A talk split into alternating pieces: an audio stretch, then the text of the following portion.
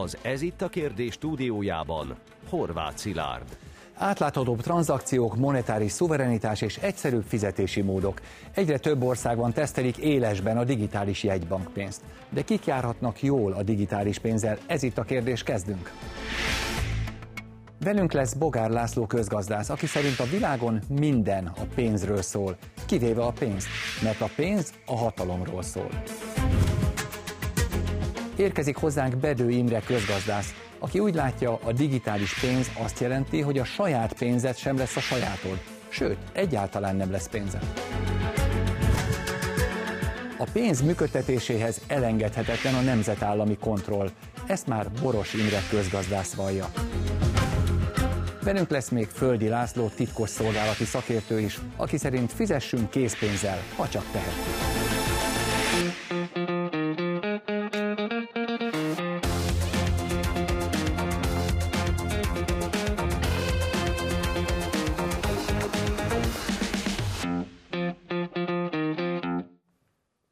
Szeretettel köszöntöm nézőinket a képernyők előtt és vendégeinket itt a stúdióban.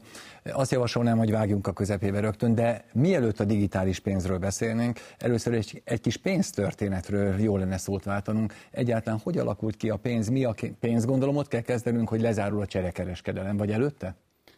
Tulajdonképpen igen, a cserekereskedelemből nő ki, azt lehet mondani, a közösségek egyre inkább diversifikálódnak, különböző dolgokat állítanak elő, és arra szükség van, hogy csereberéljenek, és akkor az élet kényszerít ki valami fajta közvetítőt, de hát itt majd később kiderül, hogy azért ez elég mókás dologgá válik. Derüljön ki most. Tessék? Derüljön ki most hát szerintem. kiderül akkor gyakorlatilag, ugye, a, amikor a hatalom felfedezi a pénzben rejlő lehetőségét, ezek mondjuk a szakrális királyságok, akkor a saját rendelkezése alá teszi.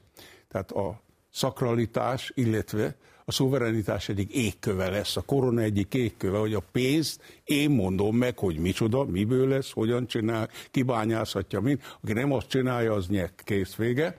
Na most, oké, okay, ez tart egy ideig, majd aztán meggazdagodnak itt-ott emberek, és azt mondják, hát nem jó, hát ez nekünk így nem tetszik, azt privatizálják ezt az égkövet. Erről szól a nyugat. A nyugat arról szól, mondjuk egy 350 éve, hogy a pénzt, ma a nyugat pénzét, ez volt a font, majd a dollár, gyakorlatilag ezt a fajta szuverenitási elemet egyszerűen, hát ha finoman fogalmazok, privatizálták, a durvábban akkor meg ellopták. De hogy mi az érték, azt, azt lehet-e követni az évszázadokban? Gondolom, hogy az elején az érték, az mondjuk egy aranypénznél az aranynak az értéke, tehát amennyi Persze, finom, annyi az ennek értéke. hosszú a sora, igen, az elején még nyilvánvalóan a cseréknél az érték arányosság számított, legalábbis elméletek. Mindig ettől eltértünk, majd visszarántotta a piac, tehát az, amit, amit kapunk és amiért kapjuk, az, az elő, az előállításához szükséges érték, mennyiség van munkamennyiség nagyjából, nagyjából soha igazán, de egyet. Ma már ettől nagyon messze vagyunk. Na, hogy menni messzire? akarunk, az meg biztos, hogy, hogy Oscar Wilde-nak van egy híres mondása, hogy a világon minden a szexről szól, kivéve a szexet, mert a szex a hatalomról szól. Na most, hogyha ide a pénzt helyettesítjük be, akkor azt hiszem, akkor is hibátlan ez a mondás. A világon minden a pénzről szól, kivéve a pénzt, mert a pénz a hatalomról szól. A pénz mindig is hatalom esencia volt, nem is lehetett más,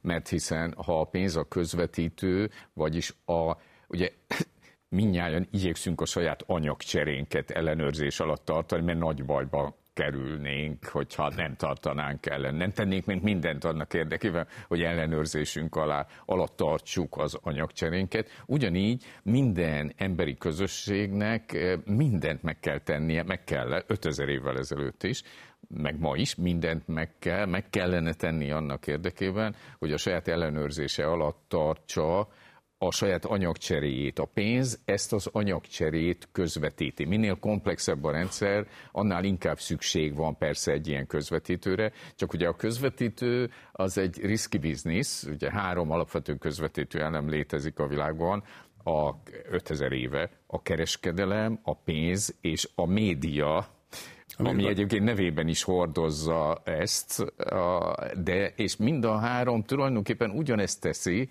a, a kereskedelem az a fizikai árukat közvetíti, közvetítő kereskedelem. A pénz egy szimbolikus árut, mert a pénz valójában nem más, mint egy szimbolikus áru, hiszen minden áru a pénzben fejezi ki önmagát.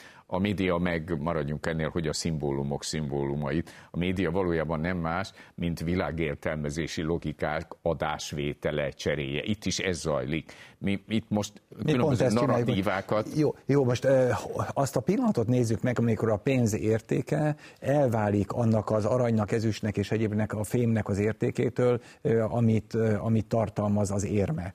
Tehát, nem válhatna el valójában, mert éppen ezzel kezdődik a történet, mondjuk ha azt a hozzánk térben legközelebb, a földrajzi térben legközelebb eső ősi birodalmat szemléljük, ahol valójában ez először mutatkozott meg, ez az ősi Egyiptom, illetve Mezopotámia, valójában belül bármilyen különös, erről nem szól a pénztörténet, pedig nagyon kellene, hogy szóljon, hogy nincs, nem, nem működik. Komplex csere van már ezekben a birodalmakban, de nincs pénz.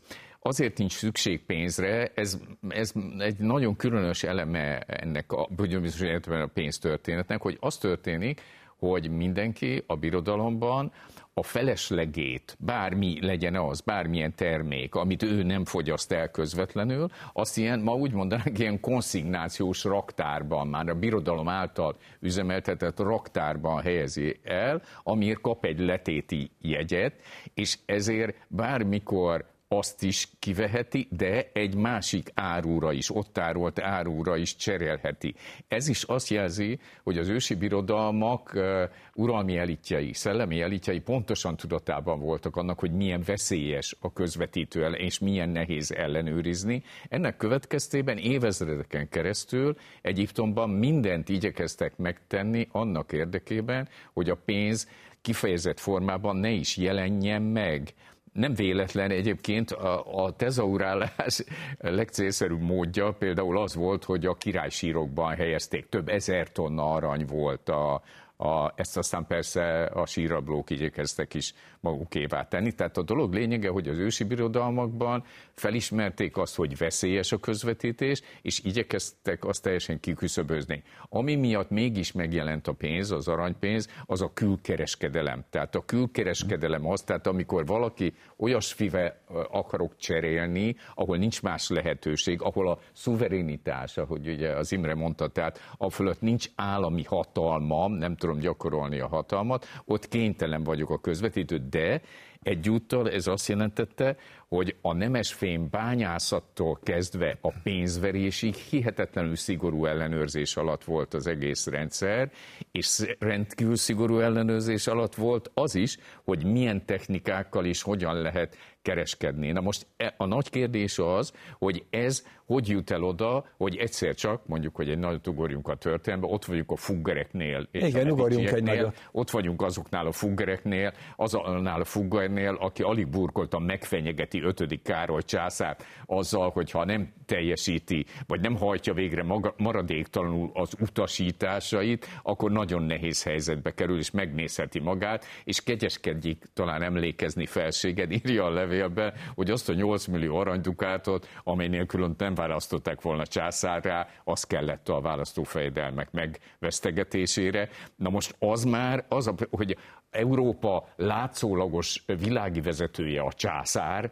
a leghatalmasabb birodalom ura, 5. Károly 1519-ben, a leghatalmasabb uralkodó, mint a szellemi uralkodó, az meg a pápa, és gyakorlatilag a pápai trónusra nagyjából ezzel egy időben, 1513-ban nem Bakósz Tamás kerül, aki az esélyes, hanem a Medici család csajra a vezetője, ami aminek az alapvető oka az volt, hogy Bakósz Tamásnak legfeljebb egy milliárd dollár, mai dollárnak megfelelő összeg állt rendelkezésre a, hát a bíborosi konklávé megvesztegetésére, nocsak, nocsak, megint a megvesztegetés, míg a Medici család 5 milliárd dollárt áldozott arra, hogy tizedik Leó néven Giovanni di Medici legyen. Na most ezt, ezt a nagy ugrást kellene megvizsgálnunk, hogy mi is történik abban a térben, hogy tot, a szakrális uralkodók totális ellenőrzés alatt tartják, és itt pedig pedig már topzódik a totális anarchia. Én, én, a... én azért, hogy, azért, hogy a digitális pénzhez is eljussunk, Igen, azért, azért ugranék, ugranék még nagyobbat, mondjuk ahhoz, hogy a mostani pénzrendszerek hogy működnek, tehát, tehát ugye mögöttük aranyfedezet van, nincs aranyfedezet, közmegegyezés van, vagy így tovább.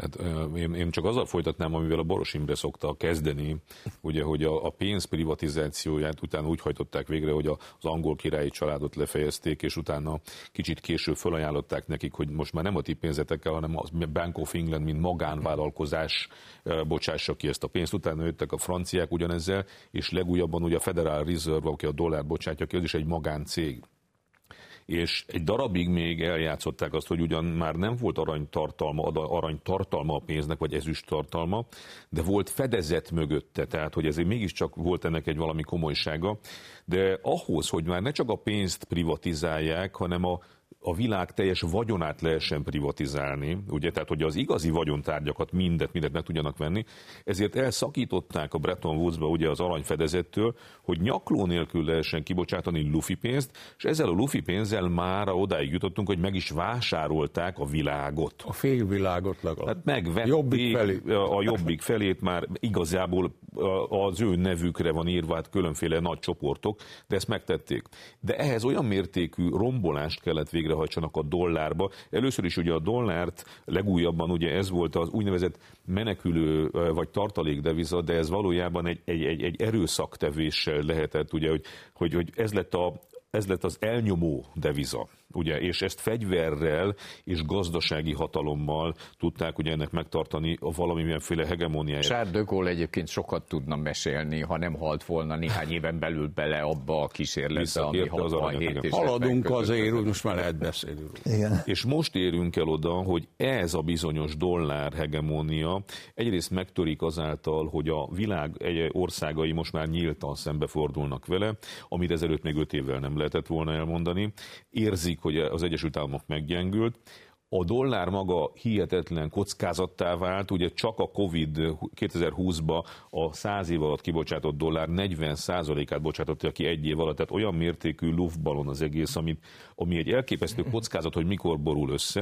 Tehát a, a, próbálnak leválni erről, ugyanakkor nem akarják hagyni, hogy hirtelen kinőjön a földből valami más, amit nem kontrollálnak. Amit Mert nem ők jöttek a ott. decentralizált, ugye a bitcoin és társai, azok blockchain alapú decentralizált értékmérő eszközökké váltak, és a szabadságharcos lelkek úgy gondolták, hogy na végre van egy olyan valami, amihez nincs köze semmilyen államnak, nem lehet köze, mert annak a rendszerét beégetik e, millió komputerbe, semmi nem manipulálhatja többé soha, és az aztán tényleg valami olyan lesz, és ez a bizalom most látszik, hogy óriási nagy e felé a, a decentralizált rendszer felé.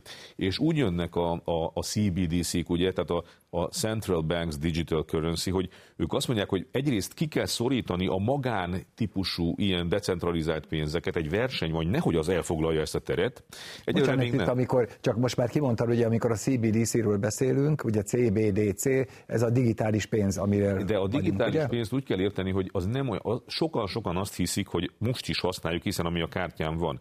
Ez egyáltalán nem az, hogy van egy bankszámlád, és azon van pénz, és annak van egy kártyás verziója, hanem ez egy, ez egy ugyanolyan szoftver, mint a bitcoin, mögé tudnak funkciókat tenni, be tudják állítani, hogy te azt mire használhatod, mire nem, mikor jár le, mikor, milyen legyen az értéketet, és azért örülnek a, egy bankárok, mert ez egy fantasztikus játék nekik, hogy költségmentesen tudnak ki, leülnek egy számítógépbe, és létrehozzák a komputeren ezeket, beállítják az értékét, mozgatják az értékét, kivonják a piacról, és, ott, és azt mondják, hogy ez a szuverenitás, amit ők, ők dirigálni tudnak, csak közben ugye ehhez millió más funkciót tudnak tenni, és ami a legfontosabb, még egyszer visszatérve arra, hogy a decentralizáltba bíznak az emberek, hogy végre nem valami hatalmi háttere van, ők meg ugyanilyet akarnak, csak centralizáltat. Tehát nem szeretnék azt, hogy beleégessék az internetbe, hogy ez hogy működik, hanem azt mindig változtatgathatják, mindig módosítgathatják a háttérbe, de ugyanolyasmi legyen. És de ugye politikai kockázata is van, mert kurzusváltásnál egészen más jellegű lesz a te pénzednek az ereje, a hatalma, az értéke, hogy mire költheted, mire nem.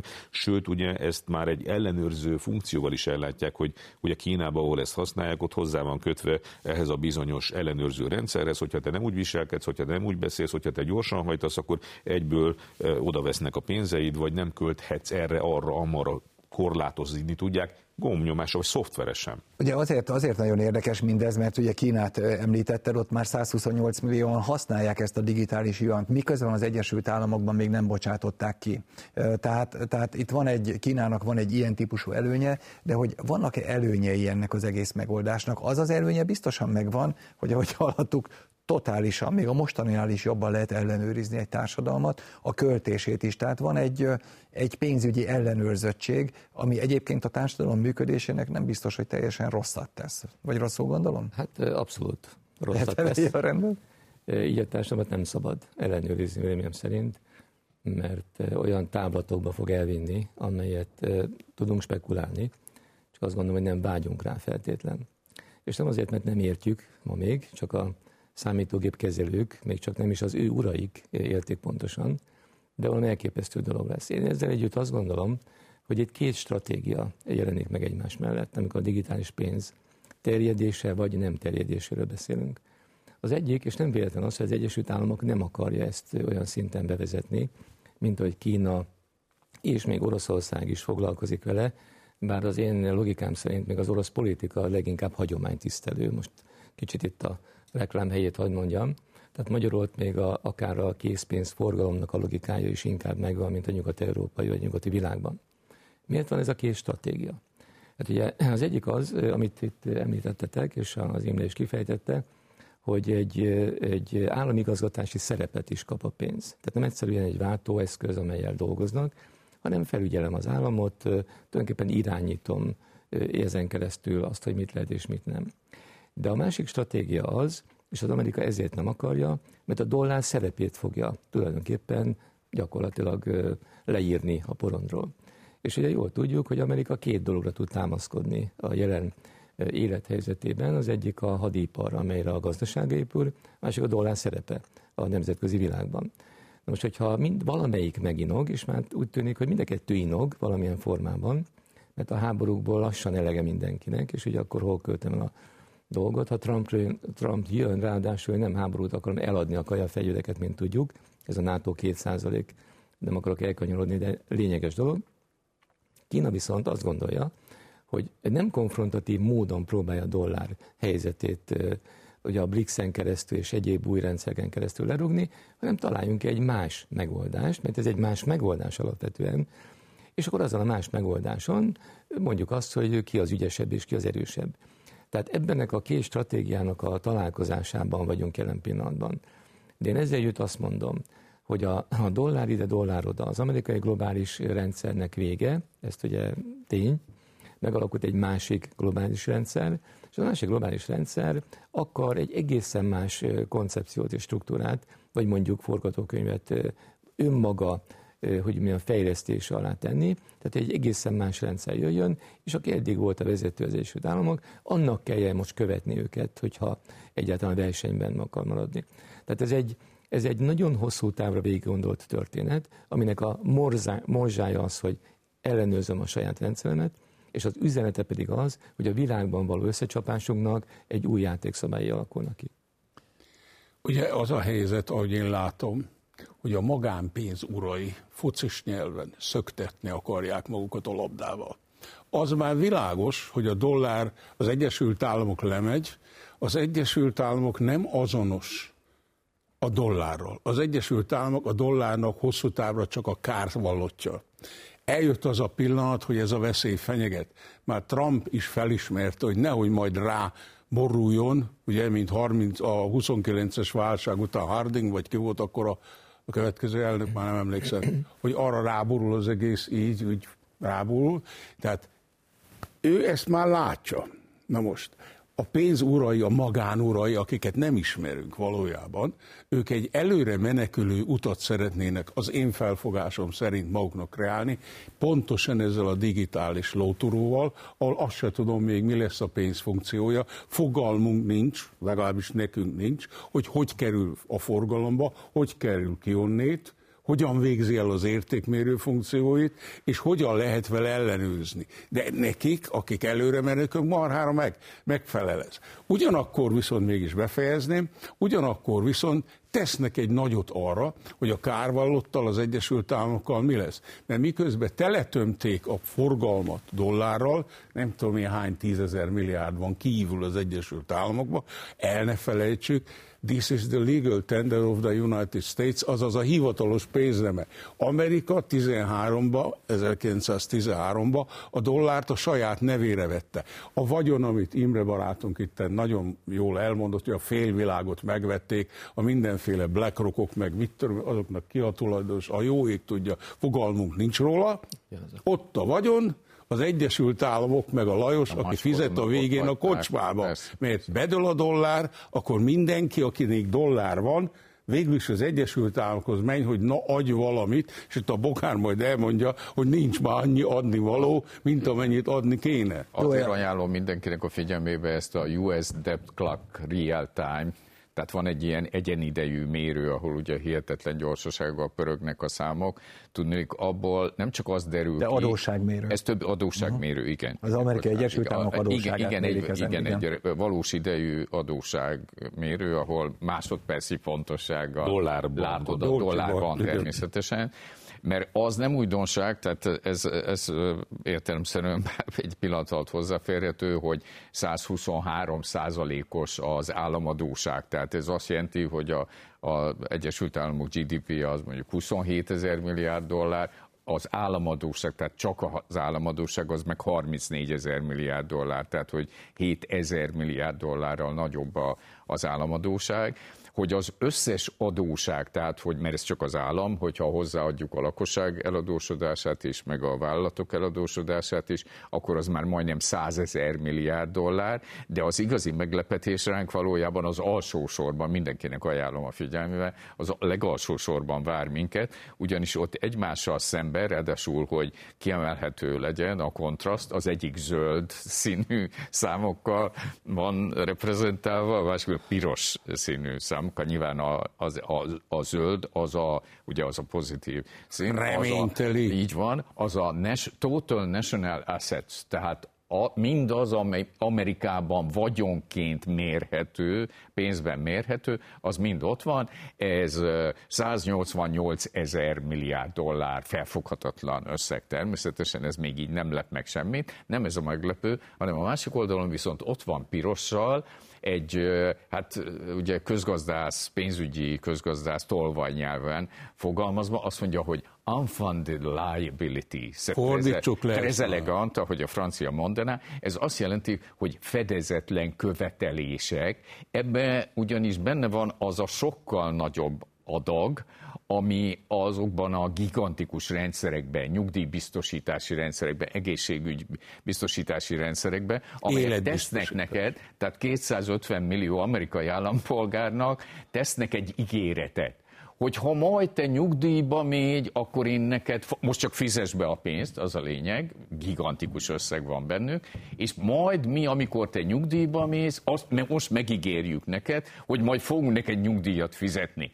Ha az egészségügyi rendszerek, ugye két hatalmas egészségügyi rendszer is van, hogyha bármi bajod történik, egészségügyi problémád, akkor mi majd ezen a rendszeren keresztül megoldjuk az egészségügyi, vagy finanszírozzuk az egészségügyi problémát megoldását. Igen, de ebből, ebből a bűvös megnevezésről, hogy unfunded liabilities, vagyis hogy eh, fedezetlen követelések, ebből világosá válik az a teljesen egyértelmű tény, hogy mindenki tudja, hogy ez hazugság. Nem lehet, tehát nem, nem azért, mert gonoszok és nem fogják teljesíteni, hanem azért, mert eleve lehetetlen ezeket teljesíteni, és ez 212 ezer milliárd dollár. Vagyis az azt jelenti, hogy az egyik oldalon van 188 ezer milliárd dollár, mint, mint ez, ez az összes ez vagyona Amerikának, ez ez. A másik oldalon meg 212 ezer milliárd dollár, mint ezzel szemben fennálló követelés. Ha ezt a kettőt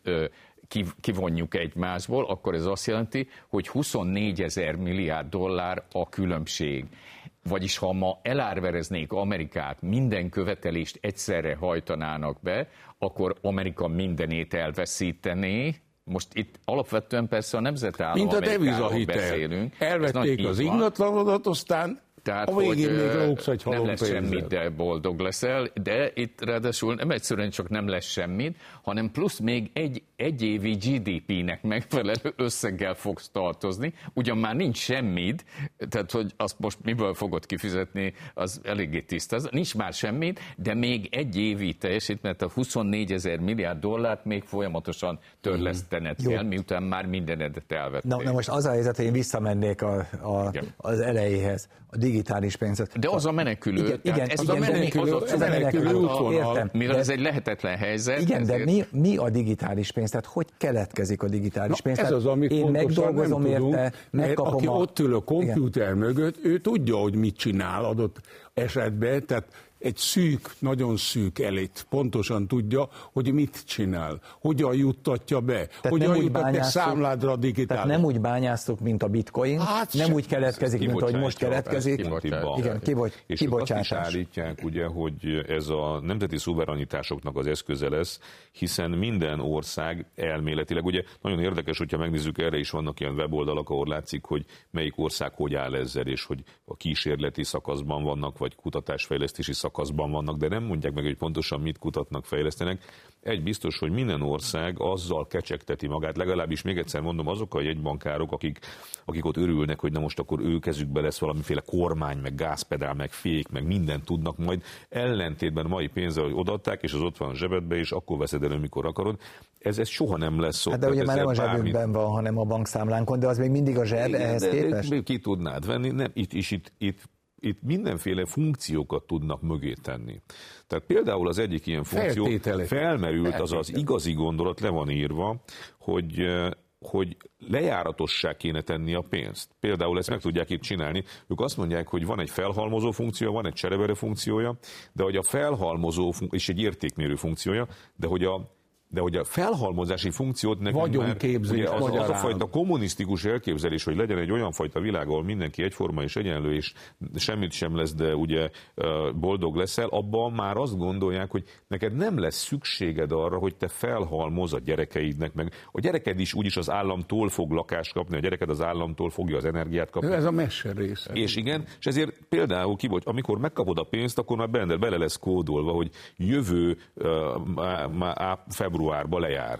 De hogy, kap, hogy, bocsánat, hogy, hanem úgyis de hogy kapom meg innen, hogy kapom meg a pénzt? A, és ez is egy nagyon érdekes kérdés, hogy már nem akarják a kétszintű bankrendszert, hogy te egy bankkártyára Nincs kap, szükség rá, hanem a, a, a központi költségvetéshez kötnek mindenkit. Ennek most vannak a jelei Magyarországon is, hogy hogyan kell a kincstárhoz kötni mindenkit, és a telefonodon keresztül a QR kódos rendszer az ugye pont erről szól, hogy sokaknak nincs is bankszámlája, mert nem akarják megnyitni. Tehát Magyarországon ez a, például ezzel is kecsegtetik érzik magukat, hogy milyen hihetetlen drága a nyugdíjakat kihordani. Ez a költség mind eltűnik, hiszen telefonja mindenkinek van, és hogyha a telefonodon keresztül a QR kóddal te központi költségvetéshez tudsz kapcsolódni, akkor egyből onnan használhatod azt a pénzt.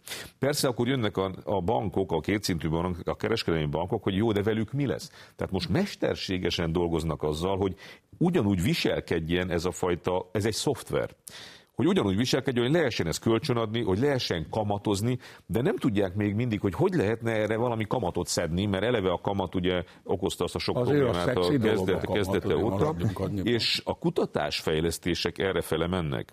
De ennél sokkal nehezebb a mi részünkre ugye az, hogy mindez nem egy decentralizált, mert hogyha létrehoznak egy olyan pénzt, aminek a rendszere, hogy az pontosan mit ér, hogy mitől függ az értéke, milyen funkciói vannak, és az beégetik, akkor legalább tudjuk, hogy mivel van dolgunk. De hogyha ezt állandóan manipulálni lehet, akkor például egy kormányváltás esetén teljesen másfajta funkciót tudnak adni. Például e- ezért érdekes, hogy ki akarják ezzel Bocsánat, mert az állam, az állam mondja meg, vagy hát ezek a jegybankárok mondják meg, hogy mennyi a pénz értéke, mire használhatjuk fel. Jön egy politikai kurzusváltás, abban a pillanatban mondani. az, amit azt hiszünk, hogy a miénk, az nem a miénk, hanem az államé valójában, ezért ő fogja megmondani, hogy nincs is. Ő azért felmerül az érdekes kérdés, hogy és a törvényi szabályozás, tehát azért nyilván minden, minden egyelőre még legalábbis minden szuverén államban van, még az alkotmányban is szerepelnek bizonyos garanciák arra vonatkozóan, tehát nem lehet akárhogy gazdálkodni a pénzzel, tehát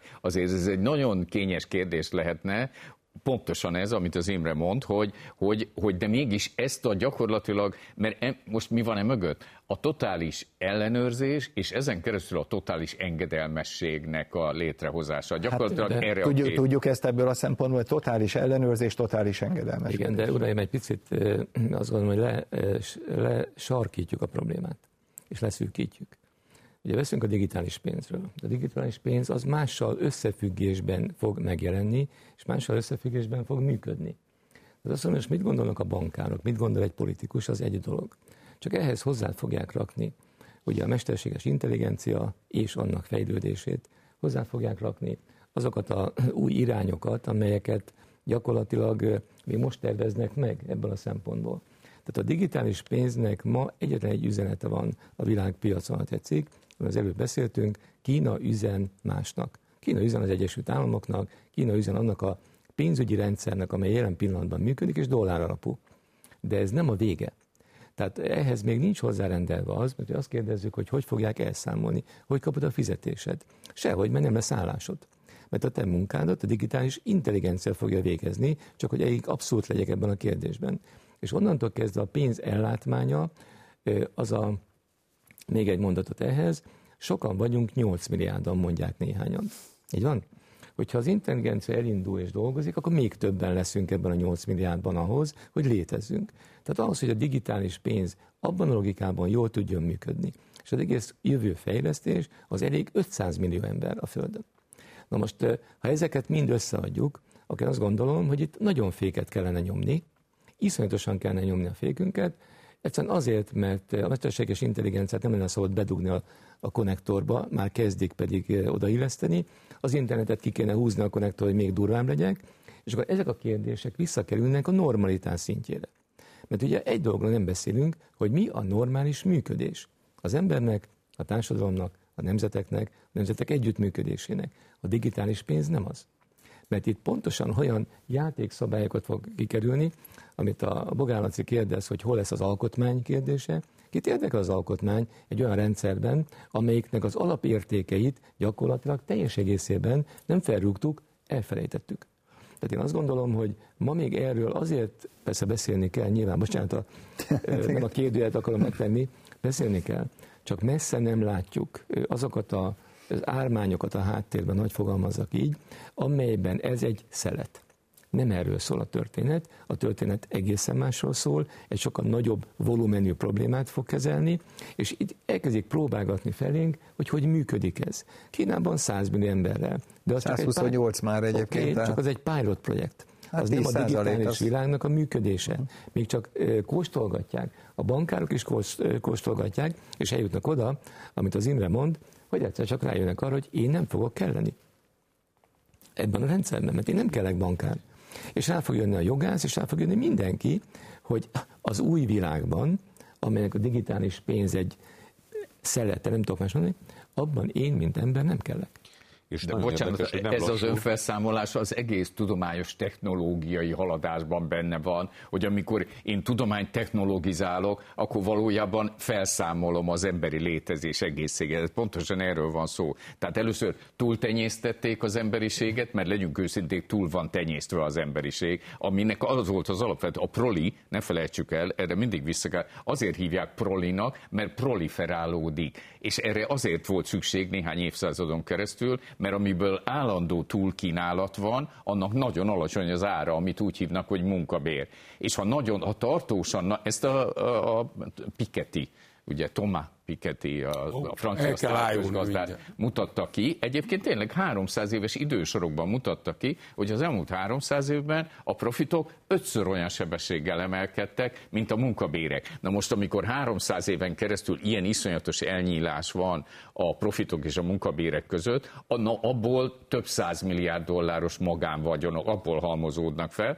és ezekből a több száz milliárdos eh, magánvagyonokból már meg lehet vásárolni mindig a legjobb agyakat, ez beindul a technoevolúció, és a technoevolúció, mint ellenprojekt, gyakorlatilag felszámolja az ember. Ma egyébként csak egyetlen adat, Ma a világon 800 millió ipari munkás állít elő 8 milliárd ember számára minden, de ha a ma elérhető, leg, ma már elérhető legmagasabb technológiai színvonal, csak megerősíteni a Laci, amit a Laci mondott, ha ma elérhető legmagasabb technológiai színvonalon termelnének, akkor már 80 millió ipari munkás is elég volna ahhoz, hogy 8 milliárd ember számára mindent előállítson, vagyis az emberiség 1 százaléka előállítana mindent, amire szükség. Na de ha az emberiség egy százaléka mindent elő tud állítani, akkor mi szükség van 8 milliárdos emberiségre? Egyébként van az ökológusok szerint egy érdekes összefüggés a szárazföldi emlős állatok testtömege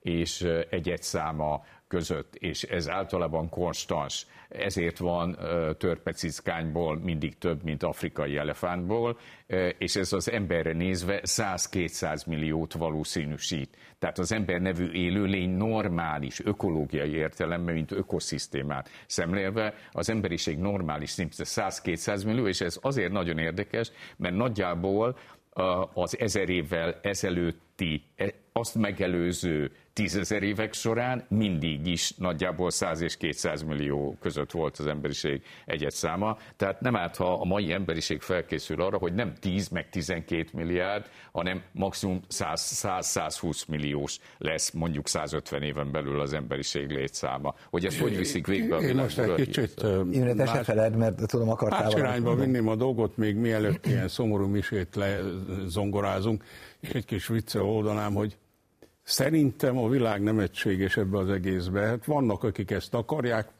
a, azok a barátaink, akiket nem is ismerünk, akik annak idején a magánpénzt kitalálták. Ez az ő ötletük, de valahogy meg kell védeni azt a hatalmi bázist, ami már bent van az ebbe. Na de, hát ott vagyunk, de kimaradunk belőle, éppen nem vagyunk tevékenyek. Szóval nem lesz ez Szóval nem, nem hiszem, hogy ez egyetemleges lesz, és mindenkinek le lehet tolni a torkán. Egyelőre a nagy nyugat nagy veszélybe van, a nagy nyugat. Kína az egy más tészta. Kínai globalizáció is létezik, erről kevesebbet be, az ő logikájuk szerint, de ez a nyugati globalizációnak az ötlete, ez valahol, ez hátul, ez motivál, ugye? mert elszedek tőled mindent, amit lehet. Már úgyis sok mindent elszedtem tőled, és az, egész, az egésznek az adósság részét odavárogom az Egyesült Államok nemzetállomának, Na most a Trumpnak óriási, itt a Lacival szoktunk ezen vitatkozni, elméletileg van egy megoldás. Bejön Trump, hoz egy executive ordert, az lesz ráírva, nationalize the Fed Reserve System, hozzá kiküld, ki, ki, hozzá, hozzá több egységét, mert sajnos csak a, jó, csak jó. a DC nemzeti gárdája fölött rendelkezik az elnök, kivonul a mondjuk 2000 szivar, meg 700 könyvvizsgáló, és elkezdik böngészni a könyvet, hogy soha nem lehetett. Most azért mondom, mert most is a pénzforgalom fölött nincs rendelkezése az Egyesült Államoknak. Ezt onnét tudom, hogy saját szememmel láttam egy videót az amerikai kongresszusba, amikor 2008-2009-es 2009-es válság volt, hogy fölkérdezik ott a Fed Reserve tisztségviselőt, tessék megmondani, miért nyomtak 1000 milliárd dollárt a Deutsche Banknak, Royal Bank of Scotlandbe egy másik ezret, meg még hova mennyit nyomtak, miért nyomtak, hitelként visszajön, nem jön. Erre azt mondta, hogy ő erre nem válaszol. Kérdezik, mi az, hogy mi vagyunk a törvényhozók? Igen, maguk. És maguk nem válaszolnak? Nem. És miért nem? Hát mert minket erre a törvény felhatalmazott. Na itt ugrik a majom a vízbe. Tehát gyakorlatilag van egyfajta visszaút lehetőség elméletben. Ennél sokkal kevesebbé szokott azért az a kis ólom darabjára. Ugye itt azért tehát jó, hogy optimisták vagyunk egyébként, mert az, tehát én is olyan vagyok, hogy sose adjuk fel, mert egy százalék életből még lehet százat csinálni, tehát a kő halottból nem.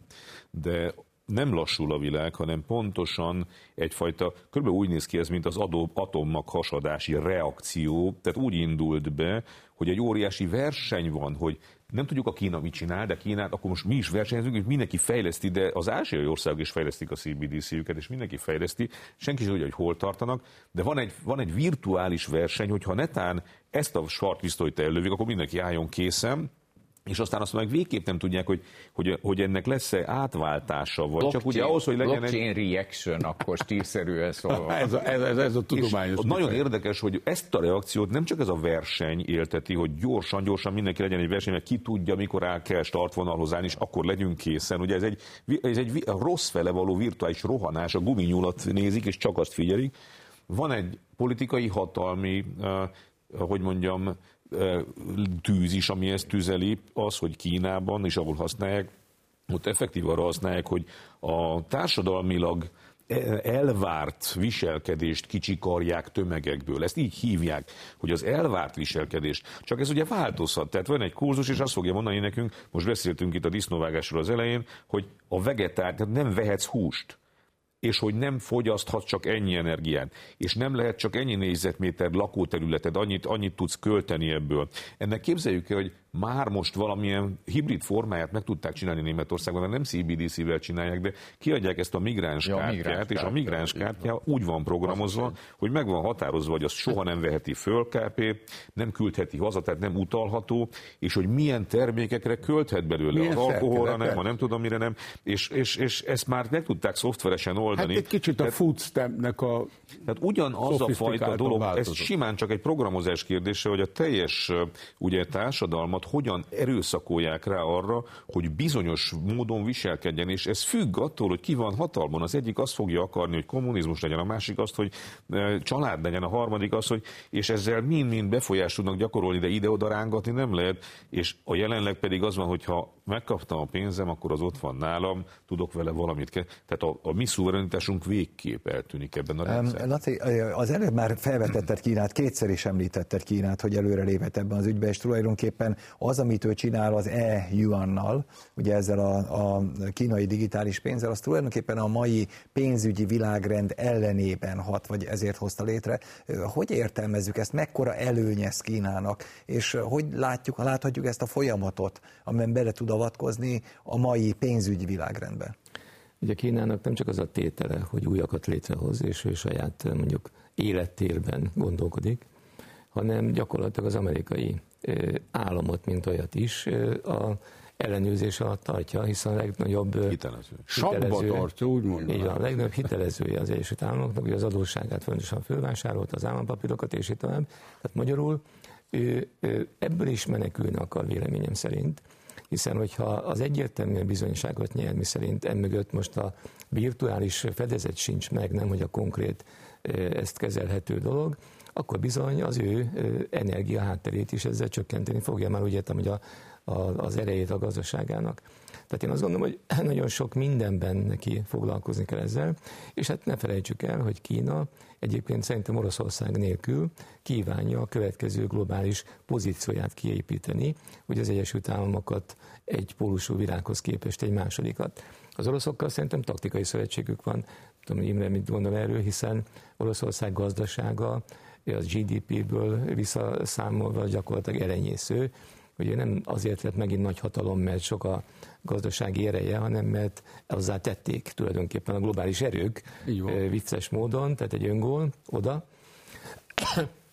Én úgy gondolom, hogy Kínában ilyen értelemben lehet azt mondani, hogy túl sokan vannak.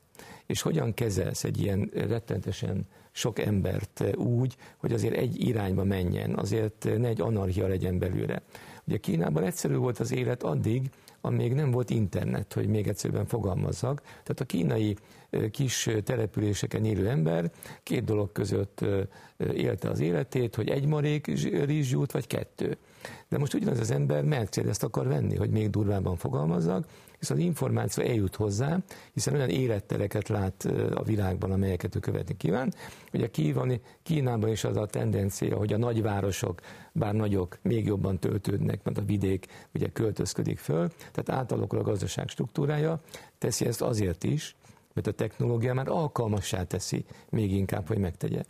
Tehát én úgy gondolom, hogy Kínának sok-sok olyan tétele van mögötte, amely az állam irányítása, a külpolitikai érdekek képviselete, a nagyhatalmi pozíció kiépítése, és ezen keresztül tulajdonképpen a saját nagyon konkrét érdekének a képviselete. De ugye azt is látjuk közben, hogy Európa is elkezdett ezen gondolkodni, tehát van terv arra, hogy majd Európa is részt, létrehoz egy ilyen, egy ilyen digitális pénzt. Kérjünk el kicsit erre, hogy ugye ha szuverenitás kérdés, akkor létrehozhat-e Európa magában, miközben Amerika éppen fontolgatja, hogy létrehozza egyáltalán, vagy nem. És jó lenne Magyarországra is kitérnünk, hogy hogy a Magyarországnak érdeke-e létrehozni egy ilyent, vagy Ugye, nem? Pénzügyi értelemben lényegében Európa nincs.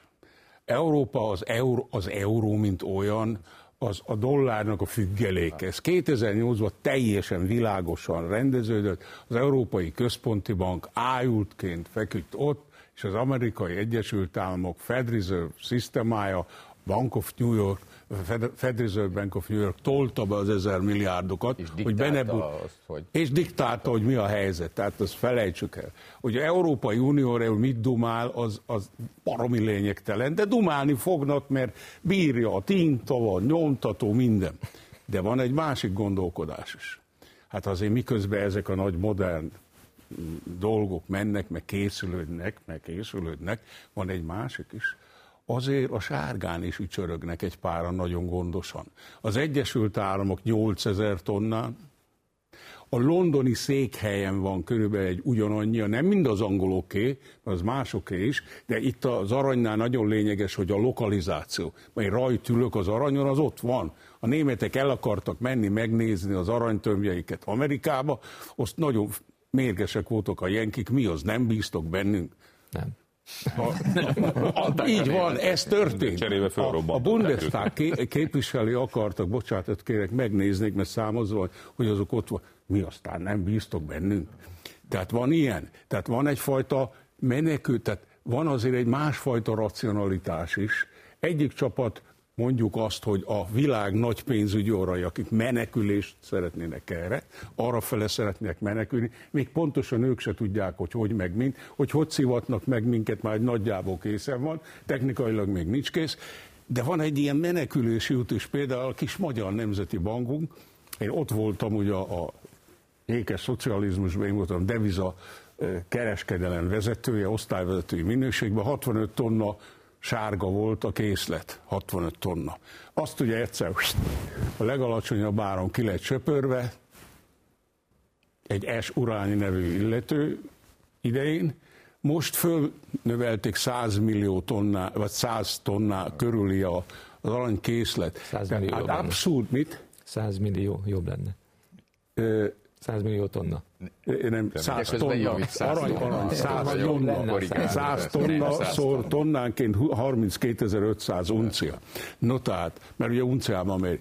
Tehát akkor gyakorlatilag van egy olyan kötél, ad abszurdum, hogy az egész nem sikerül, illetve bedül az egész, és tényleg mert ez egy fantazmagóra lesz, és elkezdek vele szórakozni, és bedől mindenki, akkor azok, akik nem ennyire progresszívek, fogják magukat, és elkezdenek kvázi aranysztenderd szerűen újra működni. Szóval azért ezt se hagyjuk ki a figyelemből. Mert azért van, aki így gondolkodik, van, aki amúgy gondolkodik. Egy probléma van, bocsánat. Hát több van. Sok pedig az, hogy, és nem értem mondom azt, hogy a digitális pénz egy része annak a folyamatnak, amit a világban megél.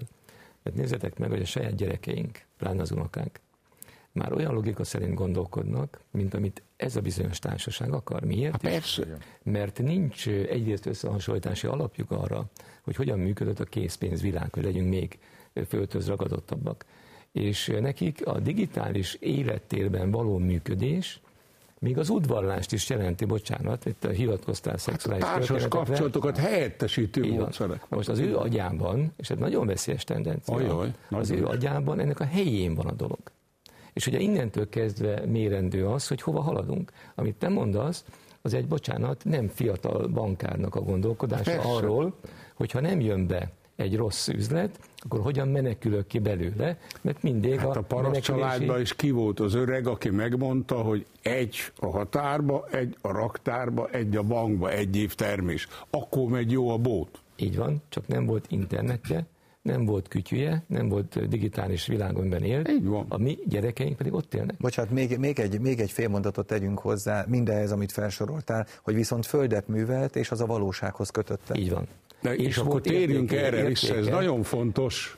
Bocsánat, amit mondtál, Laci, csak azért akarom mondani, hogy persze az állatvilágban kiszámítható, hogy milyen mennyiségben tudja uralni ugye a, a teljes rendszerben a saját magát az ember Isten által teremtett lény. Hát, de azért vagyunk 100, helyet, milliárd, 100 millió helyett 8 milliárdja, az ha 8, nem így lenne. Akkor... Az a 8 milliárd ugyanezt jelenti. Tehát most azért mondom csak, nem akarok itt megint nagyon eltanulni, csak azért ez a, ez a gondolkodás és ez a megfogalmazása azok számára jelent jövőképet, akik nem tartoznak ebbe, úgy gondolják.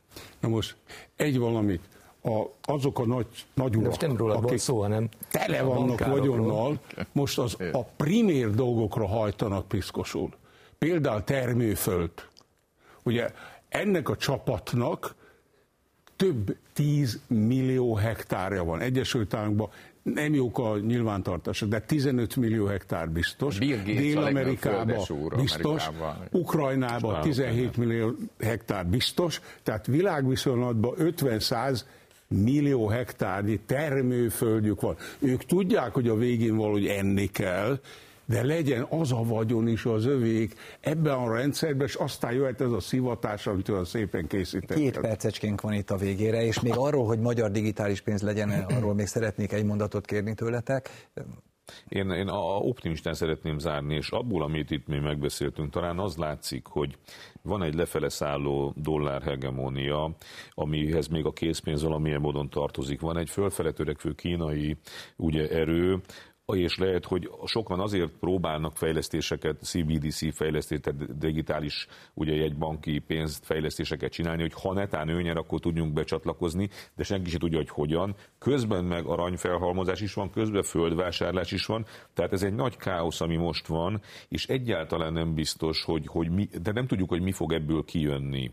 Ami, de egy biztos, hogy nekünk tömegével ébernek kell lenni, mert nem mindegy, hogy milyen világot hagyunk a gyermekeinknek, és a magyar fejlesztésről több információt kérünk. Pontosan mit Így van, tökéletesen egyetértek, és átmenetileg az emberi általános szabadságjogoknak azt a részét, amely szerint az én pénzem az enyém is érendő, nem szabad megvonni, ezt elvárjuk a Magyar Nemzeti Banktól, tehát addig, amíg ezek a mókák el nem dőlnek, a készpénzt nem ki kell írtani, korlátozni kell használatát, nem de, kell. de nem, ki, nem kell kiírtani. Nem kell korlátozni, készpénzzel kell fizetni. Hát jó, hát ez sok esetben úgy is lehet csak. Köszönöm hát nektek a beszélgetést. Piacra nem tudsz másként fizetni. Köszönöm nektek a beszélgetést, kedves nézőink, önök az Ez itt a kérdést látták. Műsorunkat újra nézhetik a mediaclick.hu-n és a YouTube-on, valamint meghallgathatják a Spotify-on is.